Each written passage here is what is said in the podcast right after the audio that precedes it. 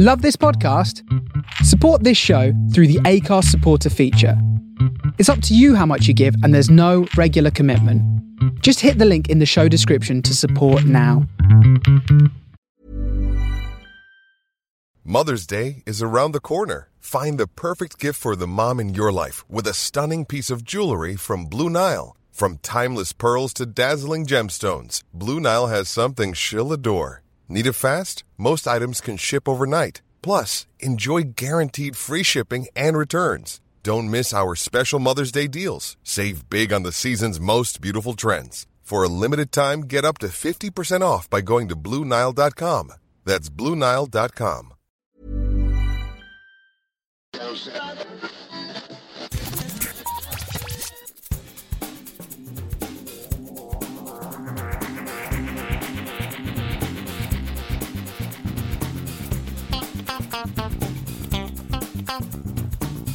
And welcome to episode 258 of Geektown Radio. I'm back this week with.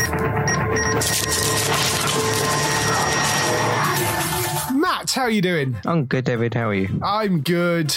Been a few weeks since you've been on. What have you been up to? A few things actually. Uh, I played and finished Last of Us Part Two. I'm now doing my New Game Plus, which is for those of you who don't know what New Game Plus is.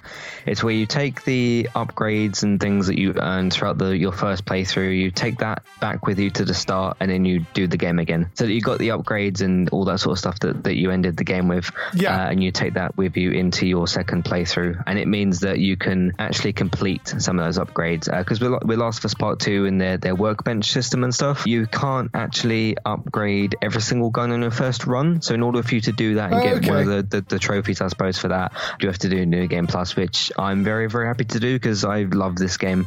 I've been you know tweeting about it and doing podcasts about it and talking about it and. Uh, I mean, even yesterday, I'll, I'll give a little example of how kind of deep and thought provoking this game is, I, suppose. One of the sections in the game where you're in Seattle and you are playing as Ellie and you've got Dina with you.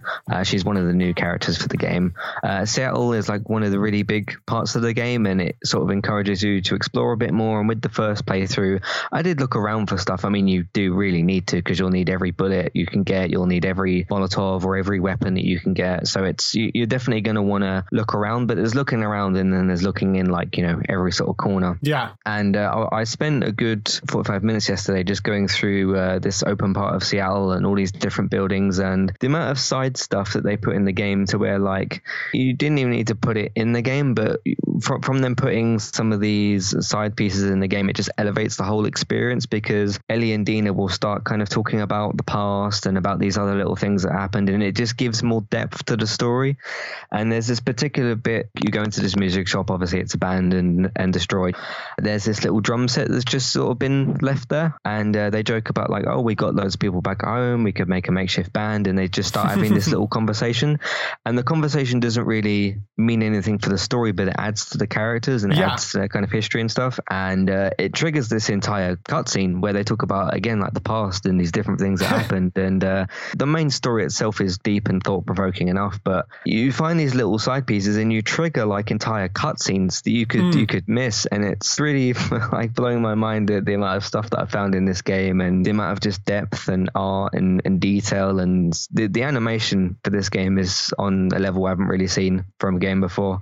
The amount of little things they bothered to put into this game which they never needed to Yeah. just make it, it just uplift the entire experience so much. And uh, yeah I've I loved it. It was brilliant. It's, it's an experience that uh, I won't forget anytime soon Yeah, so I've yet to get to it yet. I will do at some point. It will be one that I play because I really love the first one. But um, you know, I'm terrible at actually getting off my PC and going to play on the PlayStation. So, so yeah, Yeah, I, I will yeah. go and do it at some point. it's, it's a really really brilliant experience uh, that's Last of Us 2 Stateless is a limited series that came out I think very very recently it's got uh, Yvonne Strahovski from Handmaid's Tale Oh, yeah. 24 I think she was in Dexter some one of those others not Dexter um Chuck is it Yes, she, She was, was definitely was in, in Chuck something like have that a- as well. Wasn't she with Dexter as well? She was definitely in Chuck. She might have been in both of them. I'm not sure, but I know she was in 24 as, as Kate and uh, Handmaid's Tale. She plays as a character called Sophie in here, and um, I'm trying to think of a way I can explain what this show is without kind of going into too many spoilers. It's about border control and refugees and asylum seekers and that sort of stuff. And it is based on real events as well. Mm. I finished it last night, six episodes. They're around about an hour each. I think a couple of the episodes are a little bit shorter.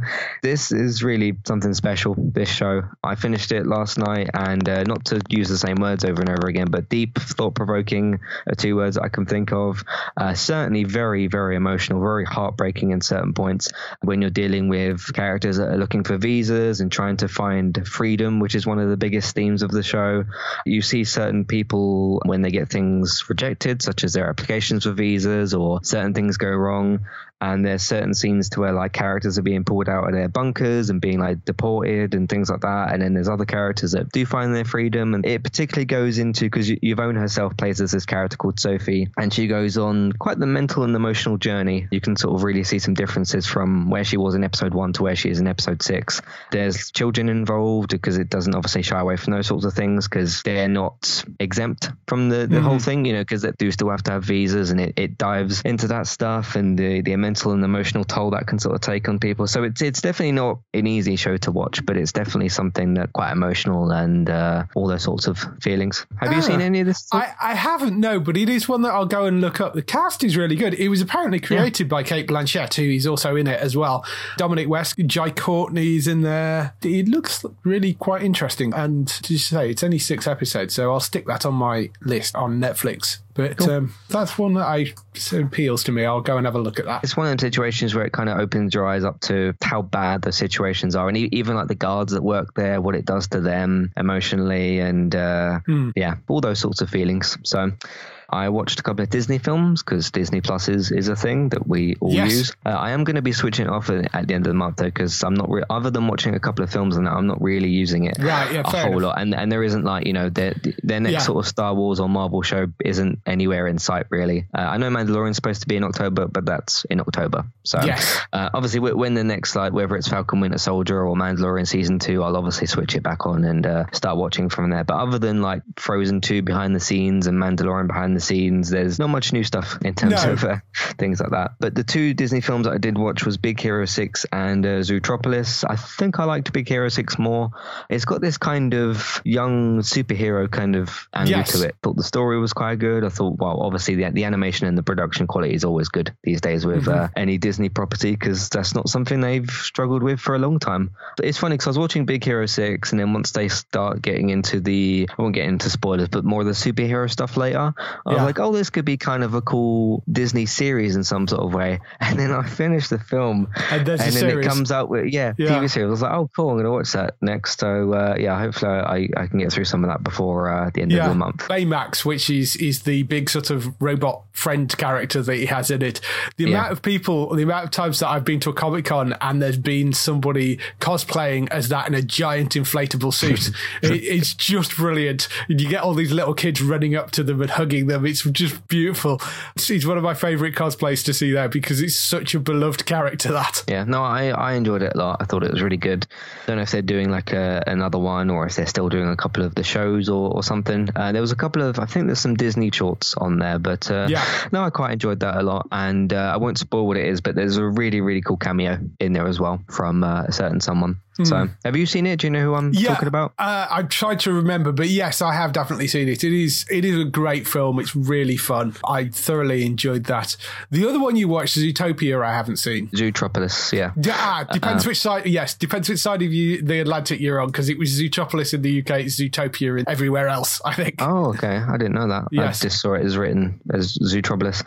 Yeah, I thought that was another another good film. It's um, this bunny who's trying to become a policewoman.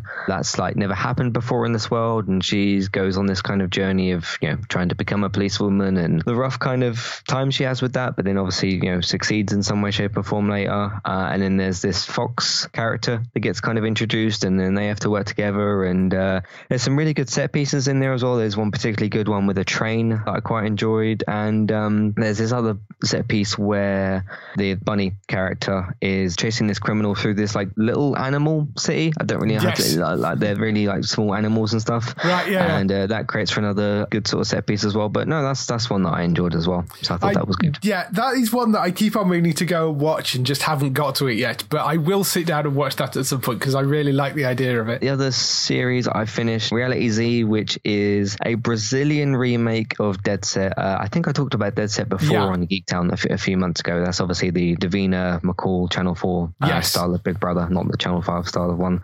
This is a Brazilian one. Uh, it's actually called Olympus instead of Big Brother, but it's the, it's the same kind Yeah. of game show type of thing. It, it's, ba- Um, it's basically Big Brother with zombies, but obviously it's a drama rather than a reality TV show. But that's the setup of it, isn't it? Yeah. Yeah. The interesting thing with this, well, first of all, it's it's longer because Dead Set, the Channel 4 Dead Set series was six Yeah. episodes, Yeah. I think about 20 something minutes. This show is 10 episodes and they're about 30 minutes, so it, it is a bit longer. And you get to a certain point in the series where you realize, mostly beat for beat, they're, they're remaking the uh, Dead Set show. Um, and then it gets to a certain point where things kind of change and there's almost this extension of a story. Right. The weird thing is with this, I think the actual remake parts of Reality Z are not that great. It's sort of once they actually get into the, the second half of the season because you, you get to you get to the end of the the dead set sort of storyline roughly in the middle, so roughly after about the same amount of episodes. I think it's five or six episodes. It's once you get into that second half and things actually change quite a bit and you get introduced to some new characters and stuff. The funny thing is as well, the characters that are introduced in the second half, I connected with so much better than the ones in the first half. I don't know what it was necessarily. Um, there's like this Brazilian version of Davina, and she's actually called Davina in the show as well. I don't know if she's supposed to be like exactly the same or I, I don't know, but yeah, she's obviously like the, the host of Olympus and all that, and they call her Davina in the show as well. Right. It's a funny one because it's almost like if you kind of had taken out the first part, the part that you didn't really do as great, and then just done maybe the second part, just Right. on it, maybe it would have been even even better. But uh, yeah, I, I did quite enjoy it in the end. The last couple of episodes are really really good. Apparently, the character is called Davina McCall according to the casting list, and Yeah. the woman that plays it was a contestant on Big Brother Brazil.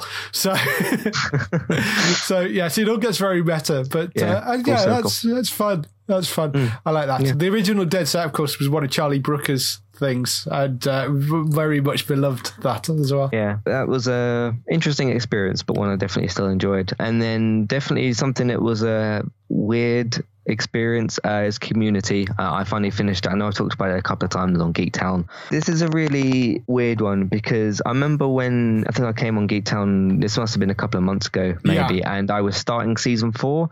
They go into that season, they do the weird premiere episode with that, and then things kind of get back to normal immediately after Yeah. the place you kind of get into when you finish season six, the show becomes a sort of meta version of itself. Yes. Because like they reference themselves in the show and then they reference the fact that they're referencing themselves and it gets so meta by the end that it's not like good or bad necessarily. It's It's, just just this really weird experience. Even like I won't like go into spoilers or whatever, even the very, very final scene is this really weird meta kind of just just really strange experience. But o- overall this is still a show I'd recommend. Just be prepared for in some of the later seasons for things to get a bit weird and uh, it is on Netflix now and it's also on all four if you want to watch that. So Cool. yeah, I've had some experiences. How? Yes. well, um, my main gaming experience has been a game called Green Hell, which is one of those plane crashes on island. You then have to build stuff to try and get yourself off the island things. It's really nicely put together. I think it's out of early access now, but they are still producing updates for it and stuff and adding bits and pieces in by the looks of things. It's got more of a plot than some of these games have. There is a story mode. There is also a free play mode. I think there's a multiplayer mode as well. So you could actually kind of build stuff with other people. You can also tinker with the settings to be able to like make the animals less aggressive and not have the local natives come chasing after you, which can be quite annoying. So you can turn that off if you want as well for the, uh, for the, all the various playthroughs. But, um, the story is actually pretty decent. I played through the uh, whole storyline for it and the mechanics of the sort of building, I think work really well. If you've you ever played something like Subnautica or something like that, which is obviously a similar kind of idea of, you know, in that case, you're dumped in a water world and have to survive. In this case, it's an island which you're dumped on and have to survive and fi- try and find a way to escape. But yeah, I really like the, the story. It's got some slightly strange bits in it and uh, oddly prescient in the times we're living in as well. Works really well. So, um, yeah, I thoroughly enjoyed that. I, I would definitely recommend if you like those sort of survival horror type things. It is one of the ones that I would I would certainly recommend if you're looking for that sort of game. There's another one I played through called The Forest a while back, which is a similar kind of setup of plane crashes on island. You've got to build things to survive, sort of thing. Again, that also has a pretty decent story as well, but uh, they're they're very similar in kind of tone and and level to it. And I don't think I particularly enjoyed one over the other. I think they're very similar sort of games. Green Hell definitely one that I would go and look at if you like those sort of survival games. And as I say, if you don't like getting bombarded by every little thing that can kill you, because you know you could accidentally tread on a scorpion or something like that, if you want to avoid some of those sort of things, you can tone down all those things in the settings before you start playing as well. In terms of TV, I've started watching Hannah, which I know the second season has just come out, but for some reason it was one of those that I didn't quite get to the first time around. And I've started on the first season of it. It opens with a guy who is seemingly rescuing this woman and baby from some sort of facility. We don't know exactly what's gone on at the facility, but clearly it's something nefarious. It ends up with the guy and the daughter hiding out in the woods while she grows up into a teen. And that's where the majority of the story takes place and gets to, for plot reasons, they end up having to leave those woods and it's her out in the real world. And it turns out that he's basically been training her for something and she's relatively kick ass and has quite a lot of abilities. There are these people chasing her. Um, I've tried to do this without giving away too much of the plot. Um, yeah, I know what you mean. She's sort of trying to escape these people that are chasing her with her father, but they get separated. So that's the sort of basic gist of the story is this child on the run and trying to find her father again. I'm about halfway through the first season at the moment, but I, it's one of those that I'm kind of binging through a couple of episodes a night right now. Really, really enjoyed it. One of the reasons I started watching it is because it's written by uh, David Farr, which I hadn't realized. And David Farr wrote on Spooks and he wrote Outcast. He wrote what some of the Electric Dream series and uh, he wrote The Night Manager as well. It's like, yeah, I didn't realize that was him. Oh, maybe I'll go and have a look at that and just go and watch that series. It's one of those that I kind of had on my list for ages and thought I will get to that at some point. Um, yeah. So yeah. yeah, it's but it's it's thoroughly worth watching. It's really enjoyable. It's a very solid drama, and I'm really enjoying watching through that. So uh, that is one I definitely recommend. I loved the first season of Hannah. I thought it was brilliant. Um, I watched it a little bit later, but to be fair with the first season, I didn't realize it was actually a show until I found the first season. I think it was some some point maybe last year or so. I was at the cinema, which used to be fun to do. Uh, when we could do that. uh, yeah, I, I, remember there was a period of about a month or so where uh, at the cinema they kept showing Amazon trailers for different stuff, and one yeah. of those was was Hannah. Like, huh, that looks like something kind of in that action kind of yeah. genre. That I really like that sort of Jack Ryan 24 type, you know, that type of yeah. genre of show. And I'm like, huh, this looks like something that's really up my alley. And then I went home and and uh, watched it and really, really, really enjoyed it. Uh, there's some action scenes in the later in the season that I think you'll really, really enjoy, where things just take off dramatically. But uh, yeah, the second season's out. I haven't quite gotten to it yet. Yeah, I'm trying to I'm trying to sort of finish off what I'm watching with Disney Plus, and then uh, right, yeah. going to go and watch watch some of that stuff. If I had one slight niggle with it, it would be that in the first sort of four or five episodes, you only get tiny glimpses of the kind of action and they're spectacular when they happen, but it's like very short bursts of it. And it sort of goes back to her being on the run again, which makes sense for the plot wise, but you do like think, oh, I'd love to see a bit more of that. So, um, yeah, I'm looking forward to, to seeing where they go with it for the rest of the, uh, the first season and the second season. So thoroughly enjoying that. I finished Unsolved Mysteries because I was about halfway through that when I talked about it last week. It is basically what it says on the title. It is a bunch of unsolved mysteries. They're true crime dramas in that for the most part, in a lot of cases, actually, it's murders where they either haven't managed to pin the murder on something, although it is pretty obvious who probably did the deed in the first place. In some cases, it's people just having gone missing and they don't know what happened. There is a really interesting one, which is about the Berkshire UFOs. Uh, this is Berkshire in the US, not the UK. That is really fascinating because it's a story from 67, I think, 1967. It was an incident of supposed alien abduction, but it involved one night across an entire county. It was a whole bunch of different people. Nobody knew each other. Because with a lot of alien abduction stories, it's like one or two people together, and you can sort of write it off as maybe they made it up.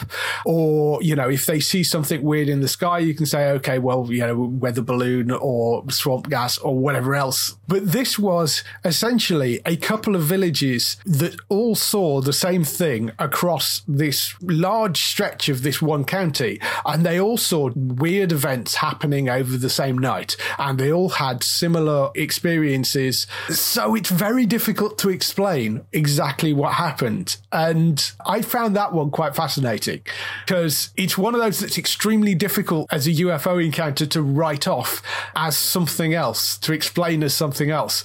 Um, and that's not to say that it couldn't be, you know, I mean, like I think everybody, I'm somewhat skeptical of this sort of stuff, but it is a really interesting one because it is quite difficult to explain that away as being, oh, it's, you know, it's this or it's one particular thing because so many people saw it. So, uh, yeah, I found that one quite interesting. I quite like the fact that they've just slotted this kind of alien abduction thing into this kind of true crime series of all these other disappearances and stuff. Really enjoyed that Unsolved Mysteries series. There's six episodes up, I think, at the moment. They're planning on dropping another six later on in the year. That's one to look out for, and that's on Netflix. Roswell, New Mexico, I'm still really enjoying. They've just started season two of that, which uh, takes it into a sort of interesting direction. I'm having quite good fun with that. Is that good? I've not managed to check out the first season yet. I've, I actually forgot that that came out. I actually think it is worth watching. It's fairly easily watchable, reasonably solid, well written, nice, easily watchable sci-fi CW drama. I mean, I one of those things that I can sit down and watch in the evening, and it's not like too taxing, and it's fun, and the character's great, and I, I just really enjoying it. That's on season two now on ITV2, and uh, definitely one worth watching. I think that. The other thing I watched was a couple of episodes of BBC's Seven Worlds, One Planet. The reason I was watching these is because I interviewed Bertie Gregory, who is cameraman and cinematographer on that show. Uh, Seven Worlds, One Planet is one of those huge, big David Attenborough nature documentaries where they look at seven different continents and there's like, you know, South America, North America, Antarctica. They do one in Europe and, and that sort of thing. So I got to chat to Bertie Gregory about working on that sort of show because obviously normally when we talk to cinematographers, it's like one or two cinematographers that are on a set or a particular filming location for a drama for a set period. And of course, this is very different to that. So that was a really fascinating interview. The shows themselves, it's one of those things that I kind of don't watch that many nature documentaries, but when I sit down and watch one of those, I'm like, why don't I watch more of these? These are really good. And the Seven Worlds, One Planet one is fascinating. They've got some stuff, particularly in the Antarctica episode, which opens the series, there are some things in there which are just spectacular and some stuff that throughout the series that's never before been caught on camera. There's an amazing sequence with some whales in the Antarctic episode as well. I thought it was beautiful, stunning, really interesting. Chatting with Bertie was great. That will be going up later on this week, so you'll be able to uh, hear that when that goes out on the behind the scenes podcast. But um, yeah, definitely one worth watching. All the episodes of that are up on iPlayer right now as well. So you can go and catch it on iPlayer if you want to go and watch that. That's all the stuff we've been doing for the last seven days. Let's go and move on to some TV and film news.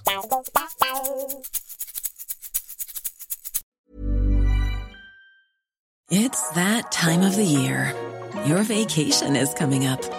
You can already hear the beach waves, feel the warm breeze, relax, and think about work. You really, really want it all to work out while you're away.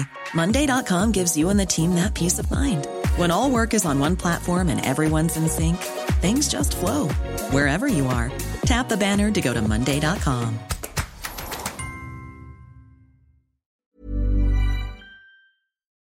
So, TV and film news, there's been a lot of movement in terms of the renewals, cancellations, and pickups this week. In terms of renewals, BBC have renewed Guilt, which was an award winning dark comedy uh, co made with BBC Scotland, I think. So, uh, it was the first commissioned by BBC Scotland.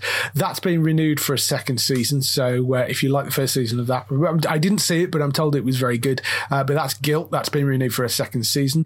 Ramy, which is the Hulu series, that's been renewed for a third season. That is on Starzplay in the UK. Netflix had a bunch of renewals as well. Um, one of them, not so much a renewal as a return to what they originally planned to do. The Crown is going to be airing six seasons, not five. Peter Morgan, who's the guy that created the series, came out in January and said he was actually going to do five series because it had been originally planned to be six. And then he said, when I started look at the stories, I thought it'd be five. And then when they actually started to break the stories down, he had actually come back and gone, actually, there's so much in here. I think I'll go back to doing six.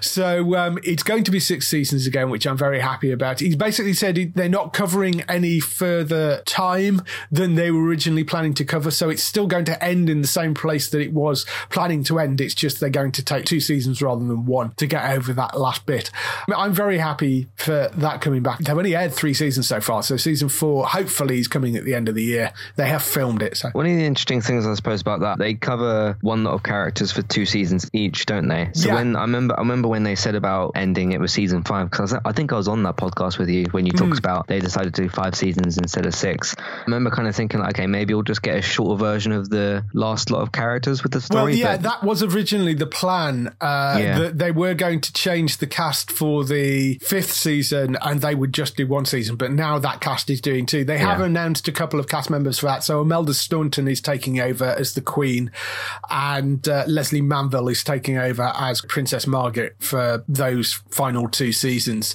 So um, Cool. That's good. I'm glad that they've kind of gone back to the original plan of uh, six seasons for that. so that's still got yeah half of its run still to go, isn't it? Yeah, Four, I mean, uh, season four they did, which hopefully is coming at the end of the year. They did actually manage to complete filming on that before the lockdown dropped in. Um, So they just managed to, like, literally the day before the lockdown, they they finished shooting it. So hopefully that will end up coming in its normal slot, which is usually November, December. We don't know for a fact, but but it seems that they are probably going to be able to fit it into its normal slot. It probably means the next season might be a bit delayed, but certainly season four will be in its normal slot, hopefully. There's that coming to Netflix. They've also renewed the Saxon drama Last Kingdom for a fifth season, which is interesting because, I mean, Netflix making five seasons of anything at this point is quite rare. But uh, although the first couple of seasons of those were co productions with the BBC. So, you know, maybe that's the reason why they've got up to five seasons. But um, it's one of those shows that I kind of think that I probably quite enjoy if I went to watch it, but I just haven't got round to it yet. So, Yeah. um, I'd like if they renewed the Kingdom as well, Yes. not just the Last Kingdom. The Kingdom's that Korean, The I think it's Korean Korean one, yeah. uh, zombie show. So, Yes. which ended in a really cool place for season two. Yeah. So, fingers crossed. We'll see. Uh, but yes, so five seasons of the Last Kingdom, or fifth season of the Last Kingdom, that is coming. They've renewed Dead to Me as well for a third and final season, which I, I think is fine.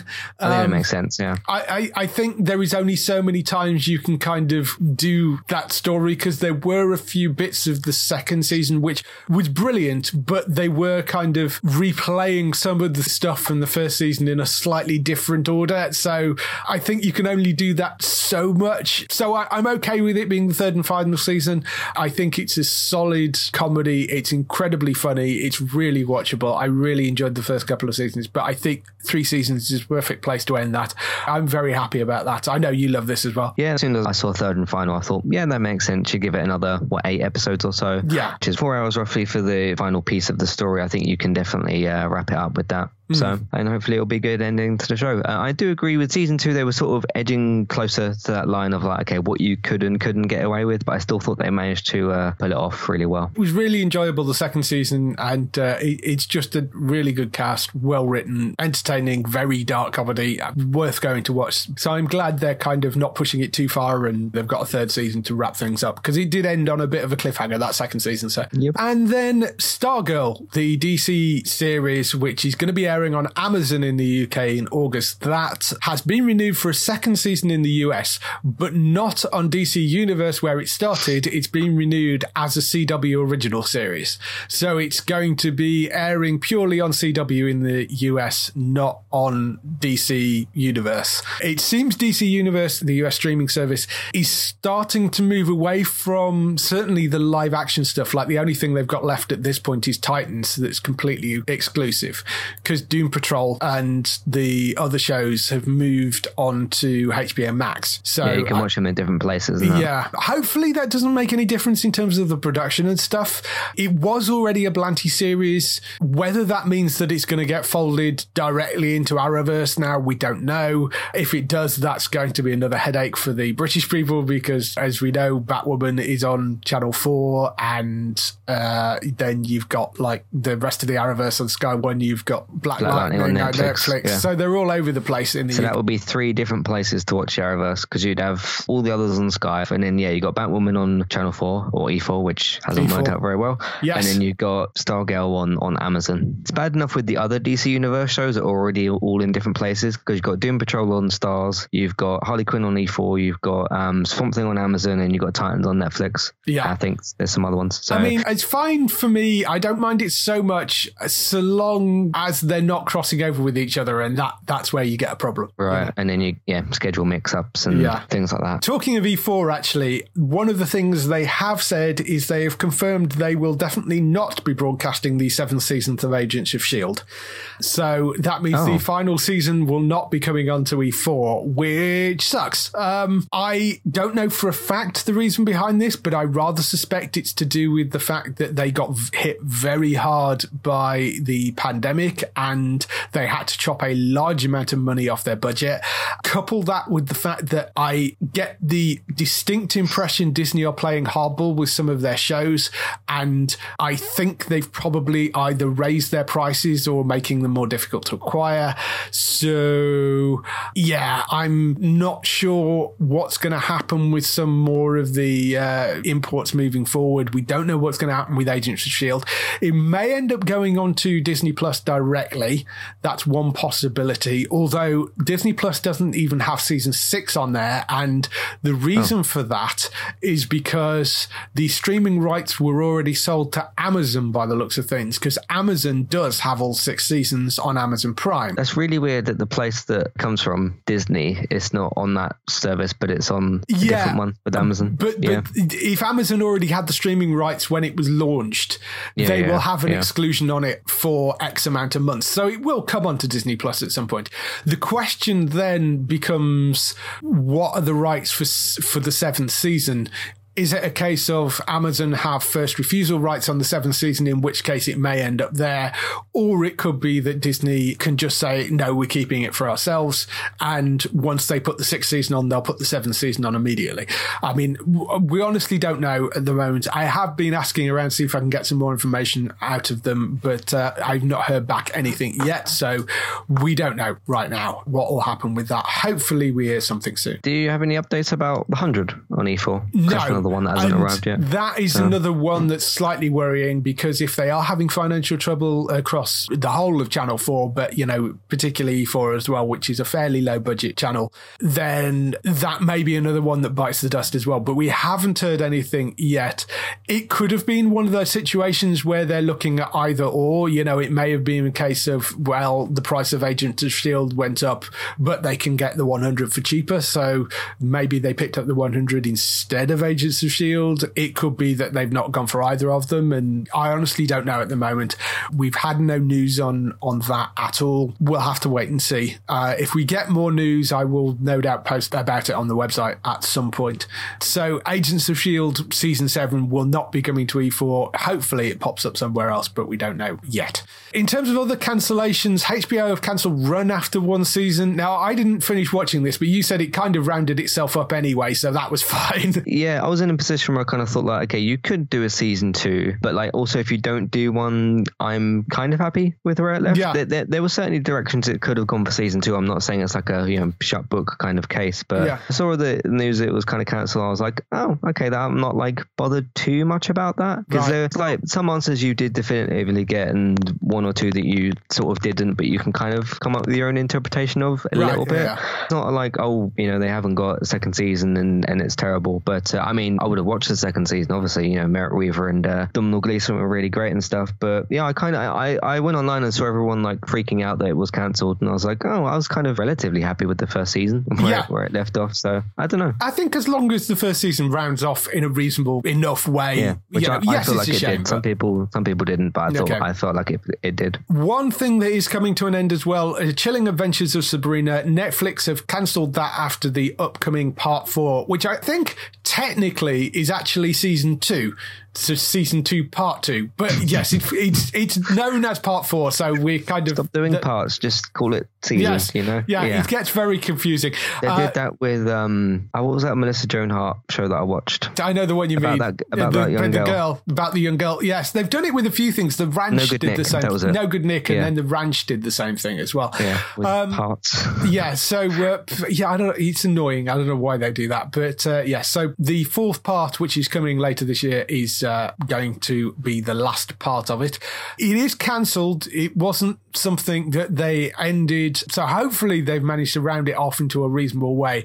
They had been talking about a part five, which apparently they've posted some stuff out since that was going to have a crossover with Riverdale, as if that show couldn't get any weirder than it was when I last listened. But um, how on earth that would have worked, I don't know. But I can't see a situation where that works out. no. Uh, and, and I mean, they're on two different networks in the US as well. Although Riverdale does have second run rights on Netflix, or certainly did, Yeah. I think, on Netflix in the US.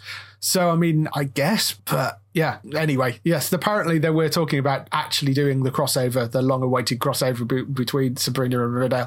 But that's now sadly not to be by the looks of things. So, uh, yes. That has happened.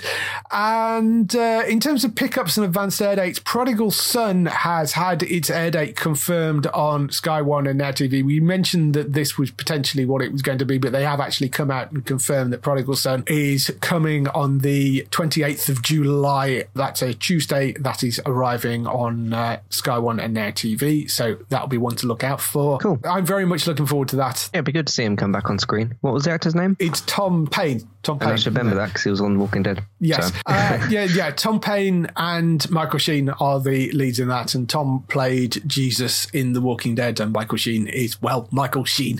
So uh, I'm very much looking forward to that. I think it looks like a great, great show. And I know there's a lot of people very much looking out for that. The one and only season of Katy Keene, which is the other Riverdale spin off ish, that is apparently coming to BBC iPlayer. That's on the 25th of July, which is a Saturday. They've picked up the one season of that, which is an interesting place for it to randomly end up rather than Netflix picking it up. But uh, Yeah. it's there. It's going to be there if you want to watch the one season of that. Don't get attached because it's not coming back. As far as we know at the moment, they were Yeah, yeah. they they were trying to push it round to some other people, but um, I don't think it's going to get picked up by anybody else unless Netflix decide to pick it up. But given that they've just cancelled Sabrina, I find that unlikely. So we'll see. But uh, yes, it has got one season, and um, it's an odd one that CW cancelled that because it actually had better ratings than some of the other shows. Maybe it was more expensive to produce. I don't know. Possibly, yeah. It's a weird one that, but yes, it won't be coming back. It only has one season. I think that's a word to describe that franchise. Weird. Yes, the whole thing's a bit odd. All four has picked up all six seasons of Justified, the uh, cop drama thing that is going to be airing later in 2020. We don't know exactly when. Is that the Timothy Olyphant Yes. show? Cool. That- yeah, I've, I've heard a lot of good things for, for quite some time about that. Yeah, So- it's been sort of floating around on various different platforms and stuff. It's been on but, uh, Amazon for a while. Yeah, I think, yeah. So, uh, so it is sort of out there, but it means that if you've not got any of those other services, all four have picked it up, and all six seasons are coming at some point later in 2020. And uh, Sky have also signed a new long-term deal with Sony Pictures Television, which secures the future of shows such as The Blacklist, The Good Doctor, and SWAT, but also brings to Sky Witness a new legal drama called For Life, which stars Nicholas Pinnock, who um, was brilliant in Counterpart, and he was also in Marcella as well. It's a fictionalized serial legal drama about a prisoner who becomes a lawyer litigating for cases for other inmates while fighting to overturn his own conviction as well. It is based on the life of a guy called Isaac Wright Jr., who actually did this.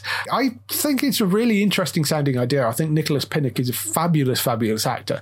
So, um, yeah, I'm really interested to see this. We don't know exactly when it's going to premiere, and it has already been renewed for a second season by ABC, who air it in the US as well. So, uh, it will be coming to Sky Witness at some point, and that's called For Life. So, um, yeah, I like legal dramas, and I think that sounds like it could be quite a good one. Moving on to other news, there's uh, a couple of Bat news stories this week. The first one being that uh, Batwoman has found its lead for the second season, uh, and uh, it's an interesting one. It's Javicia Leslie, who is going to be playing this new character called Ryan Wilder, who is described as likable, messy, a little goofy, and untamed. She's also nothing like Kate Kane, the woman that wore the batsuit before her. With no one in her life to keep her on track, Ryan spent years as a drug runner dodging the GCPD and masking her pain with bad habits. A girl who would steal milk from an alley cat and could kill you with her bare hands. She's the most dangerous type of fighter, highly skilled and wildly undisciplined. An out lesbian, athletic, raw, passionate, fallible, and very much not your stereotypical all American hero. She commented saying, I'm extremely proud to be the first black actress to play the iconic role of Batwoman on television and as a bisexual woman, I'm honoured to join the groundbreaking show, which has been such a trailblazer for the LGBTQ plus community. I don't know her at all. She's been in a CBS show called God Friended Me, which never aired over here. She was also on a show called The Family Business as well, which hasn't aired over here either. She did pop up in a couple of episodes of MacGyver, apparently. But yeah, don't know her at all. It is a really interesting thing that they've decided to do with this because the problem always was going to be the moment Ruby Rose said she was going to leave this role, you had an issue because nobody really in the main continuity in the comic books has played Batwoman other than Kate Kane. There have been a few people that have popped up in sort of alt history versions or happen to have worn it for an episode, or there are there are older versions like the Silver Age Kathy Kane and Betty Kane as well, which is a, is a possible way you could have gone. But they've decided to go for this, what appears to be a completely original character, which is an interesting choice. I mean, it, it's not completely unprecedented. I mean, people forget that Harley Quinn wasn't a comic book character when she was first introduced in the uh, animated Batman animated series. Yeah. So interesting. Yeah, I mean, just just from kind of day one, I thought like, okay, they'll just recast Kate Kane and kind of continue with the story, which to, to me I thought was possibly the easier option. But obviously they've gone for a new character. In a certain way, I think this could be one of the steps that is needed to potentially refresh mm. this show. I think as long as you've still got, um, I think it's Rachel Skarsten as uh, Alice, Alice, or Beth. She's still like a really big driving force for the series and things. I'm curious as to, to see how because one of one of the really big things, obviously, about the series is that that is uh, Kate's sister. Yeah. And if you take Kate out of the show and then put this new Batwoman in, what does that kind of do to that relationship? Because that was a really really big thing for the first season. Um, but yeah, I, I I still just do kind of have the question about like, okay, why did you need a new character? It'd be interesting to see how they kind of um, pass the mantle, so to speak, or how they kind of do that, or if you'll see Ruby in one last scene, or if it's just a case that she comes in and and uh, yeah. uh, Kate's gone for, for some reason. Um, I mean, they've been sp- explaining why Bruce isn't there for for years and not not having him on screen. Hmm. Um, I'm most curious about okay, what does this do to the main you know sister relationship of the show? Well, yeah, I mean, this was the thing. The entire first season was set up around the family relationship relationships of Kate Kane. You know, Alice, the relationship there, you've got her father who runs the Crows, there's the relationship there. You've got her ex girlfriend who is working for the Crows, so there's mm-hmm. a relationship there. Even the side characters like Luke Fox, who is son of Lucius Fox, has a connection to the Kane family through Bruce. So, yeah, there's the, a lot there. The Pennyworth daughter as well, whose first name escapes me, but the, the Pennyworth daughter who shows up, again, there is a connection there to, to Kate. So it's odd, this decision. It basically soft reboots the entire thing for the second season, which is not necessarily a bad thing, but it's sort of interesting considering how much of that first season was so built around that relationship that Kate had with every other character in the show. Uh, mm-hmm. And now you're just dumping this outsider in the middle of it. So, yeah, I mean, it, it's an intriguing idea. Um, and also to, to go with somebody who is not at all a character in the comic books for a main lead. You know, we've seen it done with side characters a lot. They've repeatedly done that on the TV shows. As I say, you know, Harley Quinn was is probably the most famous one, but then Felicity on Arrow wasn't a person that was in there. Neither was Diggle. You know, neither of those characters were characters from the comic books. Even going back as far as Smallville, there were characters in there that weren't part of the original canon. So they've done this quite a lot, but it's mainly with the side characters. It's not normally been with make lead characters. It's an interesting choice. And it's going to be intriguing to see how well it runs. But presumably she's got something about her that, you know, they saw. I, I say, I don't know her as an actress at all. So I can't really comment on whether she's a good choice for the role or a bad choice for the role or, or, or what. I mean, I'm very intrigued to see. I just, I do find it really interesting that rather than just go to a straight recast, which would have been the obvious way to do it, replacing her with an entirely unknown character is, is intriguing. So we'll see where it goes. Yeah, in terms of the actress herself, I haven't heard of her either. But you know, if she comes in and does a good job, then that'll be great. That's what yeah. we want to happen. Yeah, so, absolutely. You know, yeah. Having said all that stuff about yeah financial troubles at E4 and Channel 4 earlier, I, that does make me wonder whether they might relinquish the second season of Batwoman and let Sky have it because that would be one way of saving money and not upsetting fans and making fans quite happy actually. Do yeah, the right having, thing. Having a good schedule, yeah, is something that you want when you've got five or six shows that are tied into the same universe. Yeah, so yeah, you want so, that to line up. Yeah, you never know. It may be one that they decide to let go moving forward. I mean, given that all the flack they got for how they treated this season, they may decide it's not worth the effort. And then hopefully that means Sky can then pick it up. But uh, I don't know at the moment. They've not set up one way or another whether they're going to be running season two or not, but we'll have to mm-hmm. wait and see.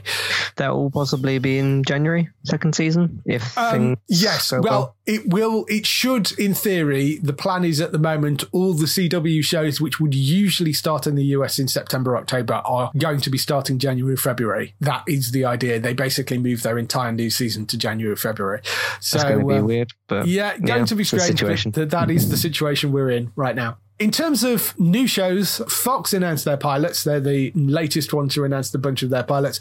A few interesting ideas, nothing particularly genre in here, but uh, a couple of interesting things that we have mentioned previously. These are six pilots that they are planning to film. Rather than booting any of them to the next season, which is what a lot of the other networks have done, Fox have basically said, yes, we're going to film all six. This is in addition to the shows that they've picked up, and they've only picked up two at the moment. One is uh, Call Me Kat, which is a US remake of Miranda, starring Mayim Bialik from Big Bang Theory, and uh, the other one is an animated comedy called Housebroken, which explores human dysfunction and neurosis through a group of neighborhood animals that are living in the suburbs, which I really like the sound of. It sounds like it could be quite a fun animated series. So those two are definitely coming. They've been ordered to series. The pilots, uh, one of them we mentioned previously is called The Cleaning Lady. This is based on an Argentine series. It stars Elodie Yung, who was Elektra in the Netflix Marvel Daredevil series. She is playing Raina, who is a whip smart Cambodian doctor who works at the top medical field in the Philippines when she meets her Filipino husband. After their son is diagnosed with a rare life threatening immunodeficiency disorder, she comes to the US for medical treatment to save her son's life. But when the system fails and pushes her into hiding, she refuses to be beaten down and marginalized. Instead, she becomes an on call cleaning lady for the mob while keeping secrets from her undocumented sister in law and dodging the FBI. It sounds like a really interesting idea. I, I rather suspect the idea of quote unquote cleaning lady isn't somebody that turns up and does the dishes for them uh, when you're dealing with the mob. So, uh, yeah, yeah, I mean, yeah. it's it's written by Miranda Kwok, who worked on Spartacus and the 100, being directed by Michael Offer, who worked on Homeland, The Punisher, and Longmire. So, you know, some fairly high end dramas there. Yeah. Um, I'd like Elodie Yung a lot. I think this sounds like it could be quite an interesting action filled series. It's an intriguing idea, I think. Yeah, it's got the potential to be good. I don't know too much about it yet, obviously, but uh, we will see when we know more. That's one thing they're piloting. The second show is called The Big Leap. It's actually inspired by a thing called Big Ballet, which was a UK reality series about basically taking a bunch of misfits and putting them into a performance of Swan Lake. And that was a reality series. This is a drama which basically takes exactly the same idea, but it's going to be a kind of The Office style thing of sort of fake reality TV. It's written by Liz Heldens, who wrote the Passage and Deception. It's directed by uh, one of the guys behind Modern Family and Life in Pieces. Good people behind it. The cast is kind of interesting. It has got Matt Lucas as one of the people in the cast. It's got Teri Polo from Good Trouble and Meet the Parents, Scott Foley from Whiskey Cavalier and Scandal, a few other people in there as well. So, yeah, I mean, uh, it's interesting. Not really my sort of show, I don't think, but uh, that's called The Big Leap. That's one of the pilots they're, they're looking at. The next one's called Blood Relative, and this uses genealogy to push the boundaries of forensic science and help identify unknown bodies and track down serial killers. It's based on a article which was about two women who do actually do this in real life. The TV series stars Melissa Leo, who, if you don't know the name and you saw I'm Dying Up Here, she was the comedy club boss in Dying Up Here, but she's been a whole bunch of different things. She was in The Fighter as well. She plays Lou Kelly, who is not easy to work with. Uh, she has an IQ of 190. She wrote the book on genetic genealogy and can trace anyone if she has a viable tissue sample to play with, from John and Jane Doe's to errant husbands, long lost children, murderers in hiding, anyone with a secret. But she has a habit of burning bridges as she goes. She's sarcastic, sardonic, irritable, and confrontational. She's the smartest person in the room with no time to explain her methodology to our average spouse, except for her little brother, John.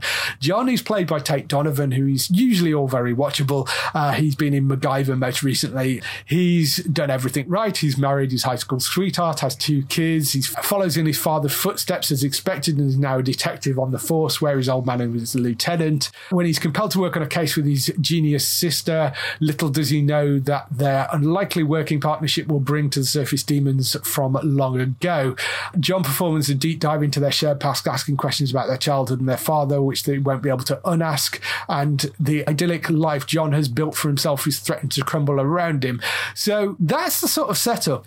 There is something very bones about this in this partnership between this very inapproachable scientific person and a cop. And in Bones, it was two separate entities, and there was a sort of will they, won't they thing. With this, it's brother and sister. But the basic setup is you've got this kind of weird area of science, and it was sort of examining the bones with bones. With this, it's genetic genealogy.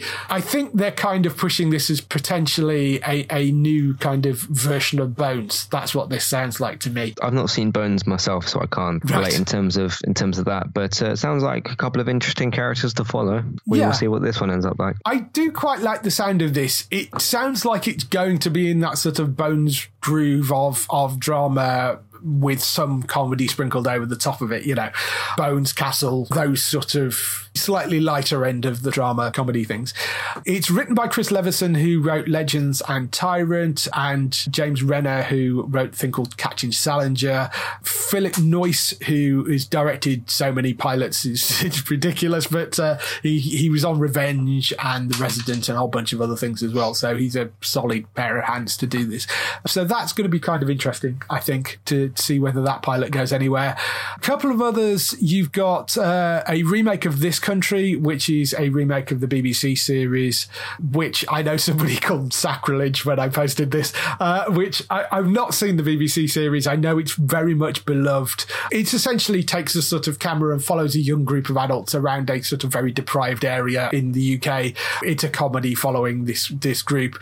This is the same sort of thing, but done in a deprived area in the US. Uh, Seann William Scott, going back to his comedy roots as one of the characters in this, he plays a community leader leader who is a father figure to uh, Shrub and Kelly, who are the two cousins that are the sort of main lead characters in it. Some people complaining about the fact that this is a remake of a BBC series and it's very much beloved, but I kind of get it. I think you're in a situation where the UK series, I think, is probably quite difficult to translate directly over to the US because it is a very UK based series. So I think a US remake, if you can get the right cast and right people behind it, I think that's fine. Yeah, it just depends how you kind of pull that off. I suppose there's been good and bad remakes of certain things. Um, so it just depends on what they come out with. Yeah, I suppose. yeah. I mean, yeah. The remakes can be very hit and miss. You know, uh, for every Office, which went down incredibly well in the US, there is various other remakes that have kind of fallen flat on their face. So, like, like the Inbetweeners. Yeah, like the Inbetweeners. that was terrible.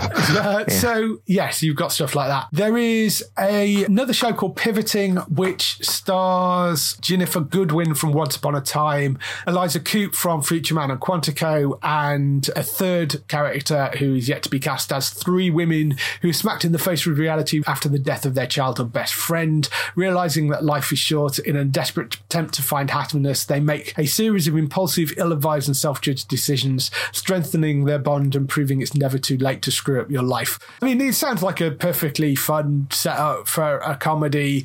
Again, these sort of things live or die on the casting and how well it's put together. It has got some interesting people behind it. Liz Astrof, who was one of the people that wrote on uh, Two Broke Girls and The Conners, and she wrote on King of Queens, and Tristram Shapeero, who directed on Superstore and Zoe's Extraordinary Playlist and Unbreakable Kimmy Schmidt is set to direct.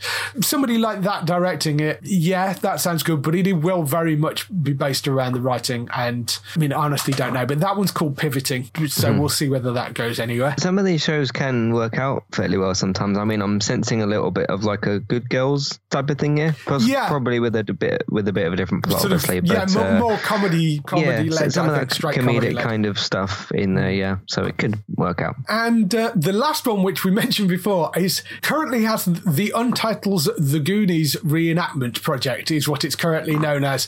Hasn't got a proper title yet. I, I, think this sounds like a wonderfully odd idea for a TV show. It, before people go up, up in arms, it isn't a remake of The Goonies. That's not what they're doing for a TV show. It's about a teacher who returns to her hometown, which is sort of falling apart. And she's a teacher. She finds inspiration and hope and ultimately salvation when she agrees to help three students who are pursuing their filmmaking dreams by putting on an impossibly ambitious shot for shot remake of one of the students' favourite movies, The Goonies. So over the course of the season, their passion will inspire the town in a desperate need of hope. This is a love letter to the power of cinema, storytelling, and dreams. It comes from Sarah Watson, who was the creator of The Bold Type and Pure Genius, with Greg Mottola, who was director on Newsroom, Arrested Development, and Dave. There is only one bit of casting at the moment. It's Raymond Rodriguez, who was in Iron Fist and The Affair, who plays Jax, who is a local hardware store owner who helps the kids out, supplying them with props and stuff for their filmmaking. I just think this sounds like a really lovely idea for a TV thing. You know, I just, I'm really intrigued by it. I, would be very interested to see whether the pilot works and whether it actually moves forward. But yes, I, I rather like this. And I can sort of see that you might do the Goonies for the first one, but then you may do a different film for the second season. So there is sort of legs in moving it forward, I think. Oddly, I've not actually seen the Goonies before, which oh, is something I should, I should yes, correct. you really uh, should. It is on, it is on Netflix, so I should, mm. I should go and watch it. That will probably be a classic reviews episode episode one day because that will certainly fit within that. So they're basing it around the Goonies, but not like actually remaking it and doing something else yeah, around the film itself, which which sounds quite, uh, quite a good idea actually. Yes, so. it's got this kind of lovely nostalgia kind of thing of like that, these yeah. kids doing a remake of the Goonies as part of the plot of the this sort of thing about you know an inspirational teacher coming out to help a group of kids, basically. Um, I rather like the sound of this. It sounds like it could be really fun and and really quite sweet. And we'll have to see whether it works. But that's a really interesting idea for a pilot, I think. So yes, I mean, out of all those, I think Blood Relative I quite like the sound of. The Cleaning Lady could be interesting, but that one, that one I, I really want to see. Just because Yeah. I think it sounds a bit weird and wonderful. Yeah, most of them sound pretty good. So Yeah. we'll see. Moving on to the last story, and we are back to Batman once again. They've announced that there is a spin off to Matt Reeves' The Batman movie, spin off TV series coming set at Gotham City PD. And it's going to be a companion series, comes from Matt Reeves himself, alongside Terrence Winter, who was the creator of Boardwalk Empire and wrote on things like The Sopranos and stuff like that. So, you know, he knows his crime drama. The idea is that it will run alongside the film and sort of expand the universe of it, extend the established world of the movie, explore the compelling and complex characters of Gotham. That is basically what they've said.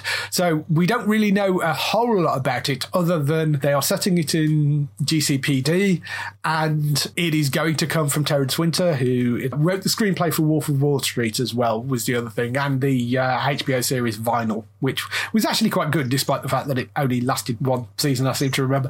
But uh, Boardwalk Empire was great, and Sopranos is obviously brilliant. So I think you're going to be looking slightly more at maybe the mob side of, of Gotham rather than the rather more outlandish villains and, you know, but they have done comic books that are related to GCPD. I think there was a book called Gotham Central. So there is Yeah. precedent for them doing this sort of thing. But yeah, I think as running it as a companion series, as a TV show companion series to the film, I think is an intriguing idea. Yeah, it could work out well. You could this could be like a higher budget, sort of more grounded version of, of Gotham in a certain way, but maybe not introducing like you know the villain The side of things. more, villains, more, yeah. more just focusing on the actual GCPD itself. Um, which you know you put that on HBO Max, you put a bit more budget in there, you kind of ground it a lot because let's face it, Gotham got quite crazy. Yeah. and uh, you know sort of make it a bit more realistic, a bit more grounded, and that sort of thing. I think that could uh, work pretty well. Crazy side to this is some YouTube videos and websites have been actually lying about what this news is and saying that this is a Batman series with Robert Pattinson and Zoe Kravitz. What? So even when the actual news is out there about this, which is that it's actually a Gotham City PD show and not about Batman itself, that, Yeah. uh, yeah, they, they still find ways to, to lie about things. But uh, It's ridiculous. so yeah, it's a shame that that's kind of happening. So don't obviously listen to uh, to those people. But um, Yeah. yeah, it could work out fairly well. Well, one kind of question about this, I was talking to to Barry about this the other day, my, one of my other uh, co-hosts as well, because he's really into like Batman and comic books and DC and that sort of stuff. He reads quite a lot of things. I kind of said about like, okay, if you're going to have it based on the GCPD, and when you get to some of the bigger decisions in the show, I wonder how you kind of get around this a little bit without going to Jim Gordon because Well- in in the world that it's connected to is obviously going to be played by uh, Jeffrey Wright from from Westworld. Yeah. So I, I kind of wonder how they're going to work that out. Well, I, I think he'll probably be there. I rather suspect. I mean, you know, we know Jeffrey Wright's perfectly happy doing TV, particularly HBO shows. I Right, mean, yeah. yes, he will have stuff that he's got to do on Westworld, probably, but there is a long gap in between the Westworld series. So I'm pretty sure you could film bits of this in between. And he may be a, a secondary character rather than a primary character on this show. You know, he might not be one of the leads, but I rather suspect he's going to end up making an appearance, even if it's just as guest spots or, you know, I mean, uh, you may end up with odd bits of Batman in there, even if it's somebody in a suit flying across in the background. It's A, quite a possible little bit like Gotham it Yeah. in a way. a certain amount of it not having Batman as the main character in there. I think because it's so closely tied to the movie, you could pull people across to the TV show, even if it's just for guest spots. Mm-hmm. So obviously, we know the film Robert Pattinson is playing Batman Bruce Wayne, Zoe Kravitz is playing Catwoman, Paul Dano is playing Edward Nashton, aka the Riddler, because they changed his name, which I'm not entirely sure why. I know. Did they? th- Oh. yeah, there is a sort of historical reason for Okay. that in that right. he was Edward Nashton originally in the comic books, I believe. And they've gone back to using the original name, probably because Edward Nygma is a bit on the nose in terms of names. So maybe they just wanted to go back to using the original name. But uh, anyway, Andy Serkis is playing Alfred. Then you've got Colin Farrell as Penguin Cobblepot. I mean, I think characters like Penguin you could use certainly because he's a much more grounded villain. Yeah, Or can yeah. be portrayed as a much more grounded villain in that if you've ever played the Arkham games, he's much more of a kind of British mobster than he is the, the version that we saw in the old Danny DeVito in the movies and stuff. You can definitely play it that kind of way. And same with Zoe Kravitz as well. I mean, you know, if she's got the time to pop up, I mean, Catwoman is a fairly straightforward thief. So there are ways you could use it. And certainly I think that Jeffrey Wright popping up every few episodes wouldn't be a problem. You can get away with using Jim Gordon like, oh, the boss told me this or the boss told me mm. that kind of thing. I just wonder for like some of the bigger parts in, in depending on what exactly they're going to be, I just kind of wonder how you do that without him there. If you got like a big season finale moment or something like that, maybe he could pop I, up. I th- yeah, I so. think, whilst I don't necessarily think he's going to be leading the cast, I think he will probably be involved in some way. Yeah. You sort of have to do that. And I think he'd be fine with that, you know, popping up in things like that. So mm-hmm. uh, the Batman, the film is due to release at the moment on October 2021. Presumably they're going to aim for the TV show coming out about the same time, but we don't know. Yeah. I, I did see that this TV show is supposed to be a prequel okay. to, to the Batman, which would, would kind of make sense. Hmm. It doesn't matter necessarily, but I, I was going to say if you do the TV show before the film, that could lead into the film, but then you could still do it as like still a prequel anyway, I okay. suppose, if, even if the film comes out first. So I've, we'll I've not, I've not seen that. I mean, and this isn't like a, a rumor story either. This was an official press release that came from yeah, uh, yeah. HBO Max. So you know the the stuff that we know about it. I mean, we don't know whether we don't know about setting exactly and stuff. I mean, you know, there may be some mm. things that have leaked out about being prequel, but in the official release, they don't specifically say what it is going to be, other than it's based around the police department. So we'll have yeah. to wait and see. So that's all the news we've got for this week. Next, we've got some highlights for next week on TV. Highlights for next week. We have Condor, which returns for season two, which is the spy drama about a CIA analyst who stumbles onto a terrible but brilliant plan that threatens the life of millions. That is back for a second season on the 15th of July on Sky One. It's one of those shows that I think sounds like it could be quite good, and I never got around to watching it. But um, yes, I might go and look at that at some point. So much television. It's yes. just what happens. Uh, yeah. Uh, Doom Patrol. Doom Patrol season two lands on Starz Play on the 16th of July. I'm very much looking forward to that. I really like the first season. It's wonderfully strange and really good fun, that. Then you've got NCIS New Orleans season six. That lands on Fox on the 17th of July at 8 p.m. So that is back. On Netflix on the 17th of July, you also have Cursed, which is this um, retelling of the Arthur Arthurian legend from the point of view of Nimue, who's the Lady of the Lake. That comes from Frank Miller and Tom Wheeler. It's got uh, Katherine Langford, who is the lead on the first season of 13 Reasons Why, who is playing Nimue in it. This looks like it could be really good. There are trailers floating around for this, but that's cursed on Netflix on the 17th of July. I'm looking forward to it a lot. That's kind of crept up on me. Yeah. Because um, they, they showed a trailer a few weeks ago. I was like, oh, it's the 17th of July. It's ages away. Yeah, now yeah. it's this week. Yeah, so, it's just flown by. Yeah, yeah, no, yeah. But uh, um, I'm, I'm looking forward to seeing Katherine again in a in a leading role. Yeah, and then lastly we have Absentia, which is back for a third season on Amazon Prime on the 17th of July. That Castle Katic as the FBI agent who vanished while chasing a serial killer, and sort of the subsequent seasons have been about her kind of coming back and dealing with that.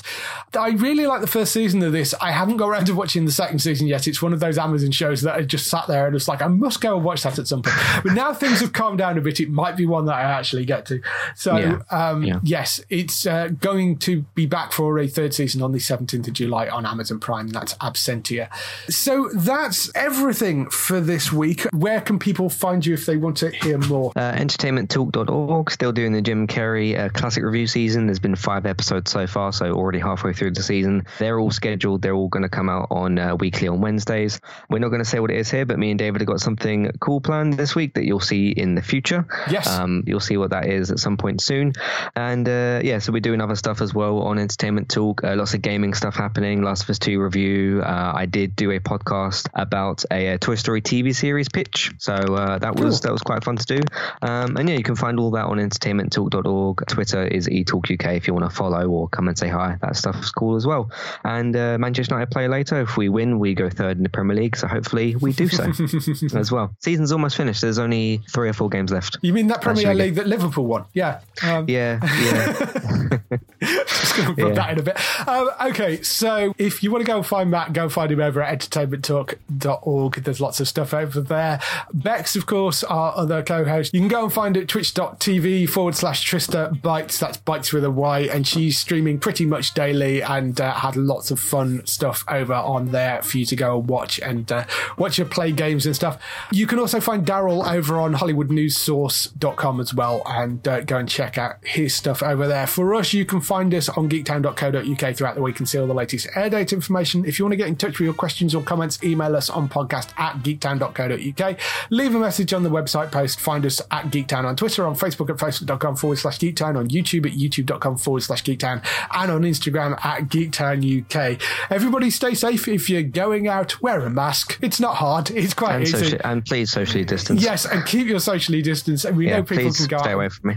Yes, yes. Keep In your the distance. nicest way. Yes, in the nicest way possible. Stay the hell away from me. Uh, yes. So just take care if you're going out. Wear masks. Keep distant from people. Virus is still out there. I know things are opening up, but the virus is still out there, and uh, we want everybody to stay safe. Have a great week, and we will see you next week. Bye bye. Goodbye.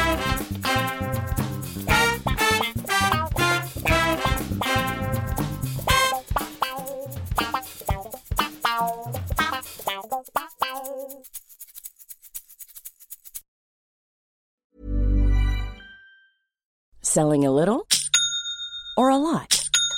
Shopify helps you do your thing however you cha-ching. Shopify is the global commerce platform that helps you sell at every stage of your business. From the launch your online shop stage to the first real life store stage, all the way to the did we just hit a million orders stage.